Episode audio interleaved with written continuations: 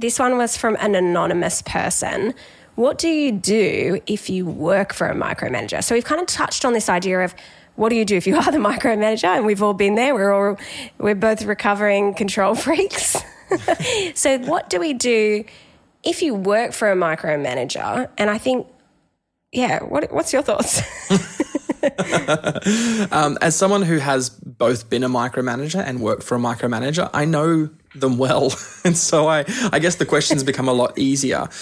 And uh, it's really challenging, especially if that person's in a more senior leadership role, because uh, we need to acknowledge the power dynamic that comes into play with being able to deliver that feedback mm. to your manager. So I would I would preface this with what's the psychological safety that exists within your relationship to that leader. And we've talked about this. Go back and listen. I can't remember what the podcast episode was, but we talk about this idea of moving from questions to observations to statements to challenges. So if you if you don't have the psychological safety to challenge, start with questions and observations. Uh, the question that I would be asking in this of your manager right now is, is what do you need from me that you're not getting right now? So if they're getting down into the detail of something, then it's because they're not getting something that they feel that they need. So, for example, they may just not feel like they're, you know, they might be showing up to an executive team meeting and they're getting they're getting grilled on questions that they don't know the answers to, and as a result of that, it pushes them back to you to go. Actually, I need to get more in the detail with this. And so once you kind of like can identify what they're missing, it allows you to empower up with information rather than them stepping down to get it. So you might say, hey, you know, right now you're working on four projects and I just don't know the state of the progress of where they're at. And I feel really out of the loop. I feel really uninformed so that when I'm in my exec meeting, I can't speak to these areas. So you might go, hey, what I would love to do is rather than CCing you on every single email so that you have, you know, we clutter your inbox with more, what I'm going to do is I'm going to send you a bi weekly update or a weekly update, and it's going to have the four projects and it's going to have three dot points beneath those that give you enough information for you to feel confident to show up in that exec, uh, exec meeting to be able to speak to it without needing to get down in the detail of everything. Would that be helpful for you? And so maybe it is just purely empowering up with information so that your leader feels more comfortable with that. Um, yeah, I would be saying, what, what are you missing that you're not getting that is causing you to step down into the detail?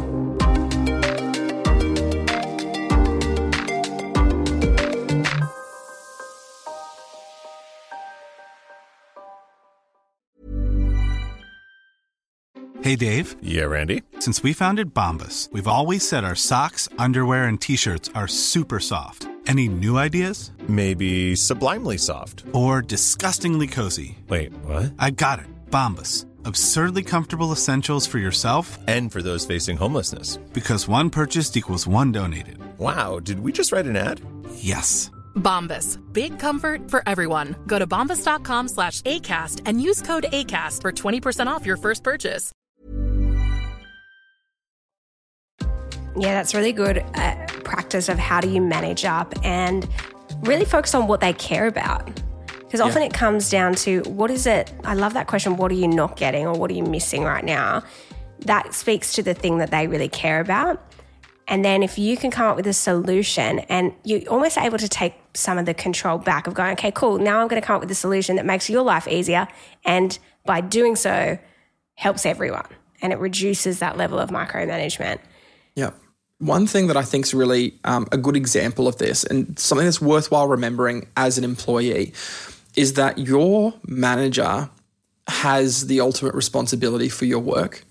And so it's it's really tempting to, to beat a manager up because they want to get down into the detail. But if they're getting down into the detail, there's a reason why. They're not feeling confident in a particular area or they're, they're missing something that they feel like they need, which is why it's important to ask that question. But you do have to acknowledge that they're also carrying the responsibility of those decisions. So a good example of this is, you know, we've seen a lot happening with Optus recently in the news in Australia, where the CEO has recently resigned over the outages that have taken place. And I remember reading through the comments of that and going, people, people saying, why, why did they resign? Like, why, why, why is the CEO stepping down over somebody else's mistake? And what most people don't realize is that unfortunately, the reason why the CEO is in that is in that role is because they carry ultimate responsibility for all the decisions that get made by every single one of their employees. Uh, I'm sure the CEO wasn't the person that caused the the outage yet they were carrying the responsibility of that decision. So hopefully just by knowing that every layer in the business, they're carrying the, the weight and the responsibility of your work and your outputs allows you to have a bit more empathy as to why maybe they're feeling stressed or concerned that they feel the need to step down into your role. And if you can empower up and elevate them and, and help them feel confident, um, feel like they're across everything, it's going to make them feel more confident to show up in that role and probably less likely to step down in the detail.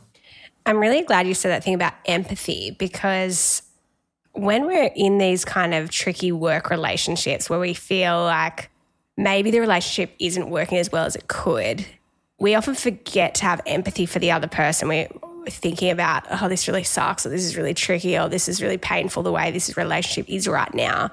But having empathy for the other person's role and the complexity that that role holds is really key to solving the problem.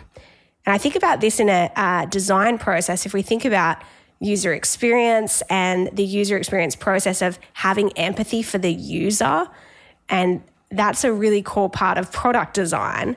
We can apply this to our how we design the relationships that we have at work. And if we have empathy for people and the things that maybe we don't see that are happening for them or or are challenging for them, then we can go, okay, cool. Well, how might that be impacting how they're showing up, how might I adjust what I'm doing to account for some of the stress they may be carrying or things that they care about?